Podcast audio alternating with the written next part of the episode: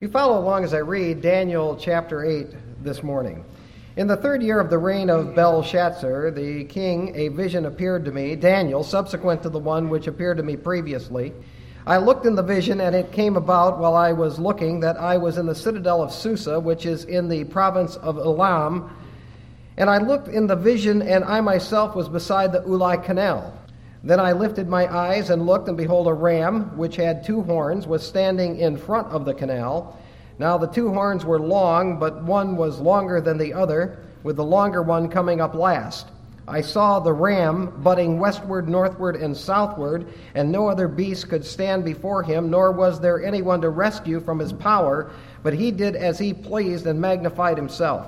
While I was observing, behold, a male goat was coming from the west over the surface of the whole earth without touching the ground, and the goat had a conspicuous horn between his eyes. He came up to the ram that had two horns, which I had seen standing in front of the canal, and rushed at him in his mighty wrath. I saw him come beside the ram, and he was enraged at him, and he struck the ram and shattered his two horns, and the ram had no strength to withstand him. So he hurled him to the ground and trampled on him, and there was none to rescue the ram from his power. Then the male goat magnified himself exceedingly, but as soon as he was mighty, the large horn was broken, and in its place there came up four conspicuous horns toward the four winds of heaven. Out of one of them came forth a rather small horn, which grew exceedingly great toward the south, toward the east, and toward the beautiful land. Now, that phrase, beautiful land, refers to Israel. It grew up to the host of heaven and caused some of the host and some of the stars to fall to the earth, and it trampled them down. It even magnified itself to be equal with the commander of the host, and it removed the regular sacrifice from him, and the place of his sanctuary was thrown down. And on account of transgression, the host will be given over to the horn, along with the regular sacrifice, and it will fling truth to the ground and perform its will and prosper. Then I heard a holy one speaking, and another holy one said to that particular one who was speaking, How long will the vision about the regular sacrifice apply, while the transgression causes horror, so as to allow both the holy place and the host to be trampled? He said to me, For 2,300 evenings and mornings, then the holy place will be properly restored. And it came about when I, Daniel, had seen the vision that I sought to understand it, and behold, standing before me was one who looked like a man. And I heard the voice of a man between the banks of Ulai, and he called out and said, Gabriel, give this man an understanding of the vision. So he came near to where I was standing, and when he came, I was frightened and fell on my face. But he said to me, Son of man, understand that the vision pertains to the time of the end. Now, while he was talking with me, I sank into a deep sleep, and my face to the ground, but he touched me and made me stand upright. He said, Behold, I'm going to let you know what will occur at the final period of the indignation, for it pertains to the appointed time of the end. The ram which you saw with the two horns represents the kings of Media and Persia. The shaggy goat represents the kingdom of Greece, and the large horn that is between his eyes is the first king. Now, that'd be the first king of Greece. The broken horn and the four horns that arose in his place represent four kingdoms which will arise from his nation, although not with his power. In the latter period of their rule, when the transgressors have run their course, a king will arise insolent and skilled in intrigue. His power will be mighty, but not by his own power, and he will destroy to an extraordinary degree and prosper and perform his will. He will destroy mighty men and the holy people. And through his shrewdness, he will cause deceit to succeed by his influence, and he will magnify himself in his heart, and he will destroy many while they are at ease. He will even oppose the prince of princes, but he will be broken without human agency. The vision of the evenings and mornings, which has been told, is true, but keep the vision secret, for it pertains to many days in the future. Then I, Daniel, was exhausted and sick for days. Then I got up again and carried on the king's business, but I was astounded at the vision, and there was none to explain it. May the Lord add his blessing to the reading of this incredible passage of Scripture and give us understanding of it as we work our way through it. I'll tell you something interesting that happened this week to me. I, as you know, as you've been informed, am planning to go out west, and I have this year a new GPS system that I've been trying to learn that tracks you in the mountains. I have carefully read at least two different times the manual of this thing and cannot make heads or tails of it. So I decided to call the company and talk with a product engineer and tell him, I want you to march me through the process of how this works. And I've got a piece of paper and pen, and I'll write it down. So he took me through the process, and I wrote down one, two, three, went through it. I said, I'll tell you what I'm going to do. I'll go home tonight. I'm going to try it. If I have questions, I'm going to call you back, and then you can answer. He said, okay. So I went home, and what he told me to do didn't work. So I came back the next day, and I called him, and I said to him, Now something is wrong with what you told me to do. And I said, I'm going to march through these steps again. Finally, the guy says to me, You know, maybe you shouldn't go into the mountains.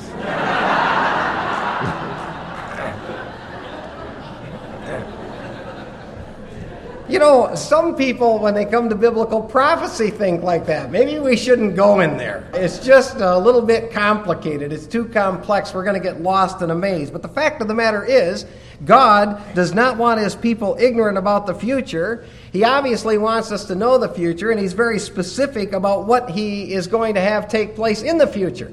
And if ever there's a book that demonstrates that, it's this book of Daniel. Now, we're going to begin a study on October 30th on Sunday night at 6 o'clock on the book of Revelation.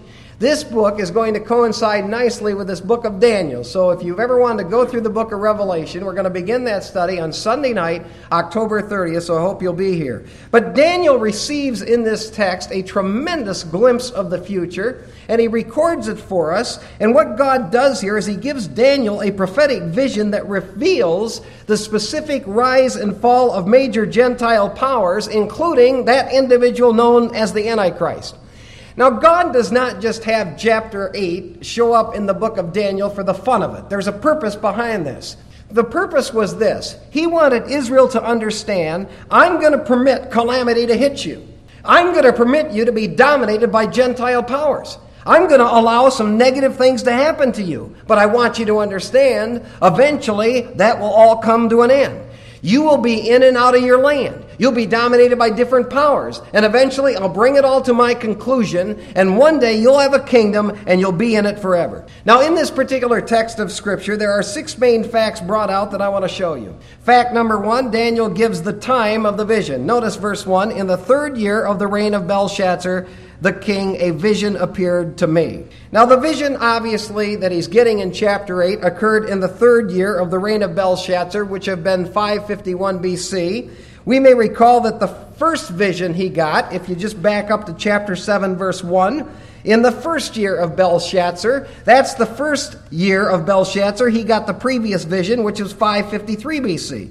So, what this means now is that two years have transpired between the first vision and this vision. In Daniel's first vision, he saw four world powers who would dominate Israel Babylon, Medo Persia, Greece, and Rome. In this vision, he's going to receive more information, particularly concerning the second and third powers, Medo Persia and Greece, and then he'll get some more insight into that one odd world leader which keeps catching his attention all the way through this book of Daniel. Now, God is going to allow some very unusual things to happen to his people. And these are people who are his own, Israel. Many loved him. And he said, I want you to know that things are going to happen to you that you might not understand, but I'm in control. And the other thing I want you to see from verse 1 is you've got a two year gap of time between the previous vision and this vision. And what do you find Daniel doing in that two year gap of time? Every day of his life was not spent getting these special messages from God. What we find Daniel doing is being faithful to the Lord and carefully studying the scriptures. Which brings us to the second fact. Daniel gives the place of the vision. Verse 2 I looked in the vision and it came about while I was looking that I was in the citadel of Susa. Now, more than likely, when Daniel got this vision, he was actually living in Babylon, but where he's transported here to see this vision is to Susa. And when he looked at his vision, he found himself beside the Ulai Canal. This canal is 900 feet wide. It bridges two rivers together, and there was a fortress there that really introduced you to Susa. It was located very near Susa, which was 200 miles east of Babylon, 120 miles north of the Persian Gulf, if you want to have some perspective where Susa was located. Now, at the time that Daniel writes Daniel 8 2, this prophecy of Scripture, Susa was not a political powerhouse that it would become under the Persian Empire. Daniel is projected to a city. He's looking at a city that would become the home of Esther and Mordecai and Nehemiah, and he sees it in all of its grandeur. Now, ladies and gentlemen, he would have had no way of knowing this. That this is going to be the city that will become the capital of the Persian Empire, other than by revelation of God. When I read chapter 8, verse 2, it reminds me of Micah. Micah, 700 years before Jesus Christ is born, picks one city out of all the cities he could have selected to say, here's the city where the Messiah will be born. It'll be Bethlehem. Now, you would have thought, if you're talking about the king of the Jews, you'd have selected Jerusalem. But he picks Bethlehem. And we know, according to Luke's account, that's exactly where Jesus Christ was born. How do they know this? Because God says, I'm controlling this, and I'm going to allow Susa to become the dominant power and the capital city of the power that will dominate the Israelis. That brings us to the third fact. Daniel gives details of the vision in verses 3 to 13. Now, in verses 3 to 13, we get a look at 11 specific sights that Daniel saw. Sight number one Daniel saw a ram with two horns in front of the canal. We read that in verse 3 Then I lifted my eyes and looked, and behold, a ram which had two horns was standing in front of the canal. Now, if there's ever such a thing as a normal part to the vision, I guess we would say this is it, because we know, according to our previous studies, that the two horns represent two political powers, so this was not unusual. Obviously, by virtue of the fact that the location is mentioned, it's in Susa and the Ulai Canal. That tells us that this is going to happen, the rise of these two powers, and this city, Susa, will become a key place of power. And of course, it would become a key place of power. This would become the capital city of the Persian Empire. Now, the second sight that Daniel saw is he saw two horns, which were long, but the longer one came up at last. Now, that was unusual. You have two powers that are coming up at the same time. One of the horns grew larger and apparently started dominating the other horn, even though initially they rise at the same time. The third sight that Daniel saw was an unstoppable ram moving west, north, and south. Verse 4 I saw the ram butting westward, northward, and southward. Now, this is an amazing prophecy. I mean, this is better than any GPS data on earth. You get a global tracking here of exactly where this power was going to move. This is the area that he was going to take over and how he was going to take it over. Now, the foresight Daniel saw is he saw a male goat come out of the west that conquered the world with so much speed that his feet didn't hit the ground. He had a very unusual horn between its eyes. Look at verse 5. While I was observing, behold, a male goat was coming from the west over the surface of the whole earth without touching the ground and the goat had a conspicuous horn between his eyes. Now, as Daniel is thinking about this, here's Susa. Here are these two powers that are going to be in control. Susa is obviously going to be a key city. All of a sudden, he sees a male goat that comes up with great speed to challenge those powers, those two powers. And there was something unusual about this power that came up, and that is there was an unusual leader. There was someone that was letting this happen in rapid rate, leading the charge in a quick way. Now, the fifth sight Daniel saw is he saw a male goat rush wrathfully at the ram with two horns. Notice verse 6. He came up to the ram that had two horns, which I had been standing in front of the canal, and rushed at him in his mighty wrath. Now, again, it is emphasized that this male goat goes at this ram, and he does so with incredible speed. According to verse 5, his feet do not touch the ground. According to verse 6, he comes on him with a rush. The whole emphasis of Hebrew here is that this is happening in rapid fashion. Now, the sixth sight that Daniel saw is he saw a male goat smash shatter and destroy the ram with two horns. Notice verse 7. I saw him come beside the ram. He was enraged at him, and he struck the ram and shattered his two horns with absolutely no help from anybody. He sees this one he goat demolish the ram with two horns. He does it with rapid speed. Both horns, both powers are shattered by this one power in a quick way. Now, the seventh sight that Daniel saw in the vision is he saw the male goat glorify himself, but be quickly broken and replaced by four other horns. Verse 8 Then the male goat magnified himself exceedingly, but as soon as he was mighty, the large horn was broken. And in its place came up four conspicuous horns toward the four winds of heaven. Now, there's shocking news given here. The shocking news is this here's this horn moving with rapid speed. He takes over these other two powers, and in the height of his power, and in the middle of things, he's broken off and he's replaced by these four other horns, which brings us to the eighth sight. Daniel saw another horn come out of the four who was specifically focused on Israel. Verse 9 out of one of them, that is, out of one of those four, came forth a rather small horn, which grew exceedingly great toward the south, toward the east, and toward the beautiful land. This other horn arises out of these four. And this one is going to now specifically go at the beautiful land and take his focus on Israel, aim specifically at her. Now, the ninth sight that Daniel saw as he saw this other horn become a terrible enemy of God, of Israel, and of the temple. He says in verses 10 to 11, it grew up to the host of heaven and caused some of the host and some of the stars to fall to the earth, and it trampled them down. It even magnified itself to be equal with the commander of the host. It removed the regular sacrifice from him, and the place of his sanctuary was thrown down. The thing that stands out about this horn that came out of the other four is that he becomes so arrogant that he absolutely magnifies himself to a level of God and he goes on a rampage against Israel and against the temple. He demolishes worship in the temple. The tenth sight that Daniel saw is that this horn was given permission to prosper and dominate Israel because of Israel's transgression. Verse 12 says, And on account of transgression, the host, that's referring to God's people Israel, will be given over to the horn, along with a regular sacrifice, and it will fling truth to the ground and perform its will and prosper. Now, Daniel is clear to see that this horn is being permitted to do terrible things to Israel because of her transgression. And he is actually, this political power is permitted to dominate Israel because of the transgressions of Israel. And in fact, he actually wipes out normal worship and he wipes out commitment to the Word of God. The eleventh thing that Daniel sees is he sees that the domination would continue 2,300 evenings and mornings, and then the temple would be restored. Verses 13 and 14 tell us, I heard a holy one speaking, another holy one. How long will the vision about the regular sacrifice apply while the transgression causes horror, so as to allow both the holy place and the host to be trampled? He said to me, For 2,300 evenings and mornings, then the holy place will be properly restored. Now, ladies and gentlemen, this is specific stuff. Daniel is seeing specific things. These are specific numbers given by God to Daniel. This is a prediction that something is going to happen to temple worship. Something is going to happen. A guy's going to rise out of those four splits of power, and he's going to turn against Israel. He's going to go up against her and stop her worship, and it's going to affect worship for 2,300 days. Now, that's the prediction. You can't get more specific than that.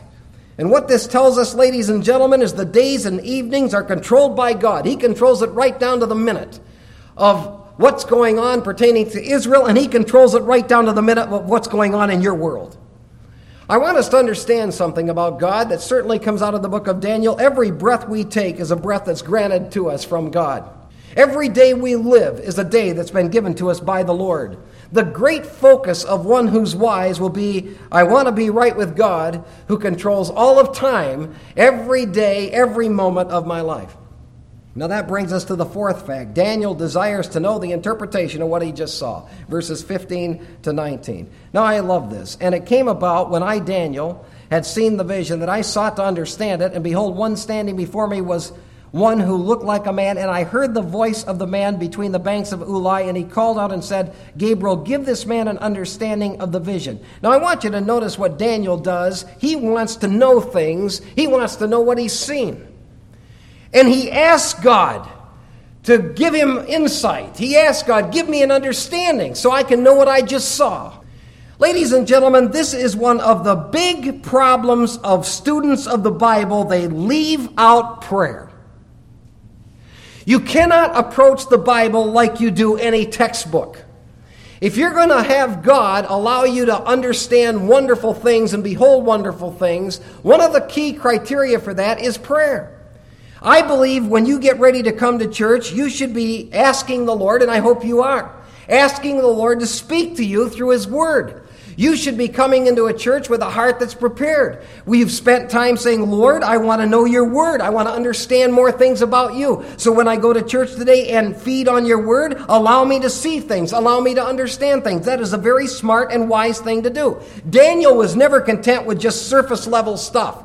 Just because this happened to be a tough vision, he doesn't say, well, let's just forget about it. It'll all turn out the way God wants it to turn out. His view is, I want to know it, and I want to know it specifically, and he asked God to do it. And Daniel was given an answer to his request. In fact, Gabriel was ordered to give Daniel an understanding of what he saw.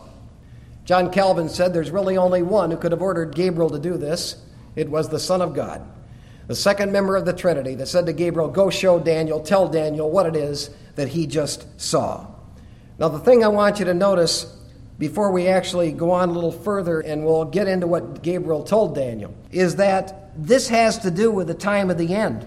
That's stressed there in verse 17. At the end of the verse, it pertains to the time of the end. Again, in verse 19, it pertains to the appointed time of the end. So, what Gabriel is going to reveal to Daniel is prophecy that's going to pertain to Israel all the way to the end when finally she is able to be in her kingdom and receive all the blessings that have been promised to her by God.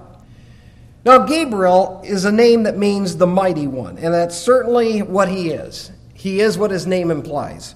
It is never said of Gabriel that he's an archangel, although it's suspected that he is. Michael is called an archangel, but Gabriel is not necessarily specifically said to be one. Gabriel shows up four times in the Bible, and always he shows up in the context of revealing divine prophetic revelation and information.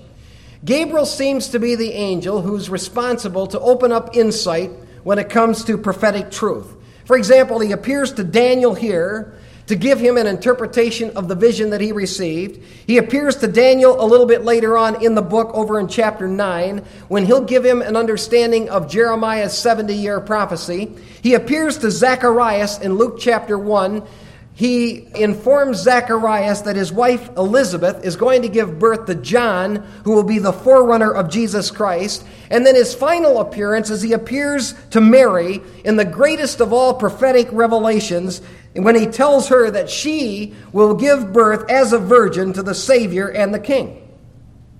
Now, the time gap between what is revealed here from Daniel to Mary is about 450 years. So, time when it comes to angelic existence means nothing. I mean, Gabriel can give an interpretation and understanding of prophecy to Daniel some 450 years before he shows up to give one to Mary. But, ladies and gentlemen, there is a principle that I want you to see, and I believe with all of my heart. And that is this principle the ability to understand the Word of God, the ability to understand the things of God that pertain even to prophecy is a grant from the Lord. And if you right now are in a time of your life where the Word of God is coming to life for you, and things are stirring in your soul, and you're seeing things in Scripture that you've never seen before, don't take that lightly. That is God working in you. There are heavenly powers at work that allow people to come to an understanding of the Word of God. And those powers do not work everywhere. And they do not work in all places at all times. You thank the Lord that right now in the history of your life, things are lighting up to you from the Word of God. Now, when Gabriel went to where Daniel was to give him an interpretation, I want you to notice what it was that Daniel did. He says, the text tells us that he fell down on his face. Notice carefully. So he came near to where I was standing, verse 17. I was frightened and fell on my face. Now let's remind ourselves who this is. This is Daniel, the most godly man alive. No one on earth had a better relationship with God as Daniel did. Nobody on earth had a better understanding of the Word of God in the level of Daniel. In fact, this chapter basically ends saying that in verse 27 when Daniel says there was nobody that could explain what I didn't know. I mean, I knew prophecy at a level that nobody else on earth knew it. But I want you to notice, ladies and gentlemen, the reverence Daniel had for God. Whenever you truly have the presence of God in some place, actually and factually, there will be a reverence for God. God's real presence is never found in a light, fluffy atmosphere. It's found with people who are bowed before him in reverent worship. This giddy, emotional, sensational, loud, blaring, raucous stuff that's going on in churches, I promise you, is not true worship and it is not acceptable to God. The fact of the matter is, when people worship God, when the presence of God is truly in a place, you can see a Daniel type of reverence. They're bowed before the Lord. One of the most thrilling things that has happened to me personally in my pastoral ministry happened last Sunday night. We had four or five families visit our church last Sunday night at our Sunday night service. And one of the men, as I was standing out there, walked up to me and said, Do you know what the word on the street of Kalamazoo is about this church? I said, No, what is it? He said, Out on the street, they're saying, if you want to worship God in the word and with hymns, you go to Texas Corners Bible. Now, I'll tell you, that made my soul soar. I thought, wow, what a reputation. That's thrilling. But as thrilling as it is, it's a true indicator that the presence of God is powerfully at work.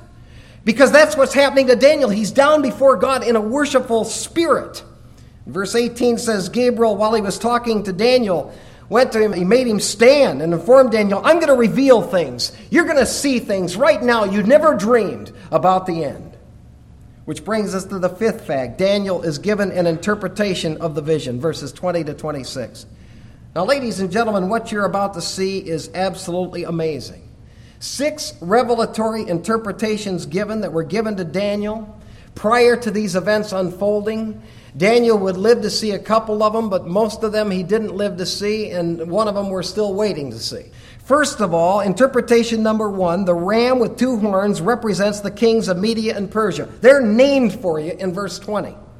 The ram which you saw with two horns represents the kings of Media and Persia. Now, ladies and gentlemen, a couple hundred years before this, God in the book of Isaiah, chapter 44, actually named the king of Persia that he would use. I want you to quickly go back to Isaiah 44. You've got to see this. You have to see this. This is amazing. You're going back in time now a couple hundred years before these events would happen. And I want you to go to Isaiah's prophecy in Isaiah 44. Now, notice what is said in Isaiah 44 and verse 28. You talk about specific prophecy. Isaiah 44 28. It is I who says of Cyrus, He's naming the guy here. He is my shepherd, and he will perform all my desire. And he declares of Jerusalem, she will be built, and of the temple, your foundation will be laid. Thus says the Lord to Cyrus, his anointed, whom I've taken by my right hand to subdue nations before him, and to loose the loins of kings, to open doors before him, so that gates will not be shut. Cyrus isn't even born yet.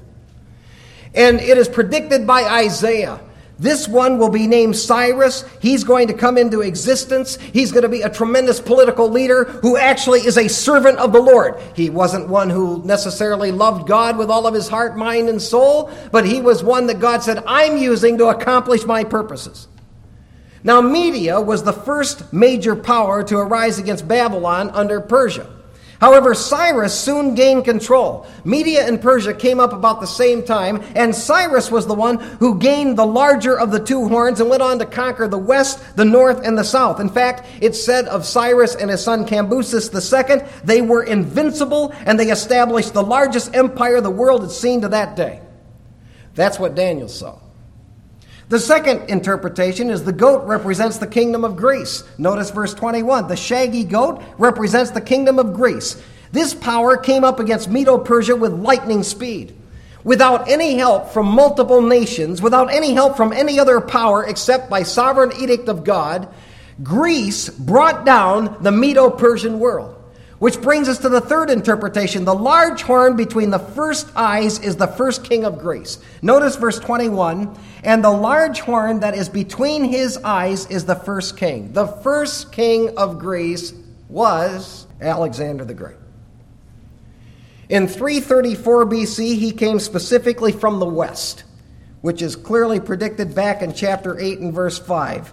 This male goat was coming from the west. That's where he came from. He crossed the Hellespont and defeated the Persian army under the rule of Darius III. He freed the Grecian cities of Asia Minor from the Persians, and he confronted Darius himself at the Cilician gates of Syria. He won a decisive victory near Antioch of Syria in 333 BC. Darius saw the power of Alexander the Great. He wanted to negotiate a peace treaty, but Alexander wouldn't do it. After he conquered that, he went south into Egypt. He took Tyre and Gaza. And in 331 BC, he had totally stamped out the power of the Medes and the Persians. He wasn't content with that. He had dominated that part of the world. He said, let's go east. So he took his military campaign and he went east and he took the key cities of Persia, such as Susa and Persepolis. He went all the way to India. And in June of 323 BC, he returned to Babylon, and at age 33, he died in the peak of his power. Just exactly what was predicted in the eighth verse. He'll be mighty, and in the middle of being mighty, he will be broken. He died a drunken, depressed man. But Alexander the Great had completely destroyed Persia as a world power faster than any who've ever done it in history before. It was remarkable what Alexander did. And this is more than just a military victory. This is more than just a man who has a military genius bent to him. This is God at work. It was Alexander who actually began to bring the East and the West together. And he did one thing, ladies and gentlemen, that stands the test of time, that is even today very important. He brought the Greek language to the people that God would inspire his scriptures in, Koine Greek. Alexander so influenced the world that today, in most theological institutions, you still study the language that Alexander brought to the world, the Koine Greek language. Daniel saw it. The fourth interpretation is the four horns represent the four kingdoms that will replace a large broken horn. Verse 22 the broken horn and the four horns that arose in its place represent four kingdoms which will arise from his nation, although not with his power. When Alexander died, that quick, sudden death, the power of Greece was turned over to his four main generals. He did not have any child to turn the power over to, so it was divided over to four generals. Cassander ruled over Macedonia and Greece. Lysimachus ruled over Thrace and most of Asia Minor. Seleucus ruled over Syria and the vast territory of the east. And Ptolemy ruled over Egypt and the Promised Land. Now, it was specifically predicted in chapter 8 and verse 9 that out of one of these four would arise one who would be vicious against Israel. It was predicted in verse 9 that one would arise out of these four powers who would particularly set his sights on demolishing Israel. Well, the eighth person to arise in the family of Seleucus out of Syria was a man whose name was Antiochus Epiphanes. Now, Seleucus reigned in 301 BC, and Antiochus officially began to reign in 175 to 164 BC, although Antiochus started to move and started political maneuverings and military maneuverings back in the early 170 BC. Antiochus Epiphanes came to power in the time period between the Old Testament and the New Testament, and he was a hateful man, and he specifically targeted his hatred toward the Jews. He demanded that Greek culture and religion be imposed upon Israel. He made it unlawful for Jewish people to read the Torah, the law, or to observe the Sabbath, or to practice circumcision. He would not allow the Jewish people to exercise those dietary restrictions of the Old Testament. And if anybody disobeyed him, he killed them. In one attack in Jerusalem, he massacred more than 40,000 Jews. He systematically looted the temple. He was a diabolical man and demanded that sacrifices there be offered and that sacrifices cease. And then he did something abominable. He put an idol in the temple, and according to Josephus, he offered a pig on the altar. Well, how long did his power last? Well, Antiochus died in 164 BC in a battle of Media, and if we backtrack and discover, we'll discover something amazing. Judas Maccabeus restored worship to the temple on December 25, 165 BC. Antiochus Epiphanes removed the high priest in Jerusalem in 171 BC. His name was Onias. He ultimately had him murdered, and he promoted a string of pseudo priests to the responsibility of the priesthood out of Jerusalem. If we backtrack the date that Antiochus first put that false priest in office, even before he had come to office, it turns out the date was September 6, 171 BC. If you track that to December 25, 165 BC, which is the day that worship was finally restored in the Temple of Jerusalem, it is 2,300 days which is exactly what was stated in Daniel. 2,300 days, there would be this temple that would be controlled by one who was evil. Now, you think about this. Daniel is seeing this vision in 553 BC. And at the time that he's seeing this vision, there is not even a threat of a Babylonian downfall. Daniel is looking into the future. He's seeing political things that were going to happen with precision. And the things that he's seeing are years away, in some cases, hundreds of years. But everything that Daniel was seeing did come to fruition just exactly as he saw it. Which brings us to the fifth interpretation there will arise another ruler who will be very, very unusual. Verses 23 to 25. Now, in verse 17, Daniel says, You're going to see things that'll take you to the time of the end. And the time of the end refers to the moment when Christ will come a second time, when the Ancient of Days will finally establish his kingdom on earth and reign in total righteousness on earth. And Daniel saw there's another individual who will arise who has similar characteristics to that of Antiochus Epiphanes, but he has other qualities as well. He's a world leader that caught Daniel's attention. He kept seeing this guy show up throughout the book of Daniel, and he sees 11 traits in this particular vision about this man. First of all, he would be insolent. What that means is he would be a fierce person. He would be one who would be a warrior. He would love fighting. He would love war. The fact of the matter is, he would be one who was after war and conquering the promised land. Secondly, he would be skilled in intrigue. And what those words mean in Hebrew, he can untwist things that are twisted. I understand that to be saying that this man will have a brilliant mind capable of solving some of the most brilliant, twisted problems in the world. He will be an individual probably who could initially pretend to solve the Middle East crisis. He's going to be a man skilled in intrigue, capable of solving difficult problems. The third trait is he will have an unusual power that is not his own. Verse 24 tells us his power will be mighty, but it's not his own power. He is controlled by Satan. It's Satan who's giving him the power to think and do the things that he thinks and the things that he does. The fourth trait is he will be unusually destructive. You'll notice verse 24, he will destroy to an extraordinary degree. He's going to go on a destructive rampage that will take in the whole world. The fifth trait that you notice, he will be very prosperous in all he does. And he will prosper and perform his will. He will appear to be in control of the world. Whatever he does, he'll appear to succeed. Nobody can stop him. The sixth trait is he'll destroy God's people. Verse 24 says he will destroy the mighty men and the holy people. In fact, it was Jesus who said, if the days weren't shortened, when this man is on the scene, there would be no flesh saved. None of God's people would even survive this. The seventh trait is he'll be a skilled liar who's able to deceive the whole world. Notice verse 25. And through his shrewdness, he will cause deceit to succeed by his influence. He will convince the world that he's after peace and safety. He will convince the world that he's after their welfare, but that is not his real ambition at all. The eighth trait is he'll elevate himself in his own heart. You'll notice verse 25, he'll magnify himself in his heart. People will not initially see what's going on inside this individual, but they eventually will, because one day he's going to set himself in the temple, not an idol, not a pig. He'll set himself in the temple and demand that people worship him. The ninth trait is he will destroy many who think they are secure. You'll notice verse 25 says that.